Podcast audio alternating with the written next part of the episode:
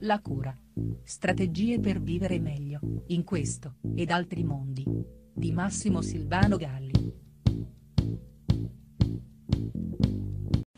Succede allora che quando esasperiamo le aspettative verso un'altra persona, alteriamo, certo non sempre consapevolmente, il nostro comportamento, tanto che spesso ciò che ci aspettiamo dall'altro, che abbiamo in qualche modo previsto, si verifica veramente. Un caso esemplare è ad esempio quello del geloso, che con la sua ossessione finisce davvero per allontanare l'altro, confermando così l'apparente e folle veridicità del suo tormentato sentimento. Insomma, come ci spiega il sociologo William Thomas nel suo teorema, se gli uomini definiscono certe situazioni come reali, scrive, esse sono reali nelle loro conseguenze. O per dirla in altri termini, il pregiudizio genera il comportamento e le conseguenze di tale comportamento finiscono per testimoniare la bontà, la presunta bontà del pregiudizio.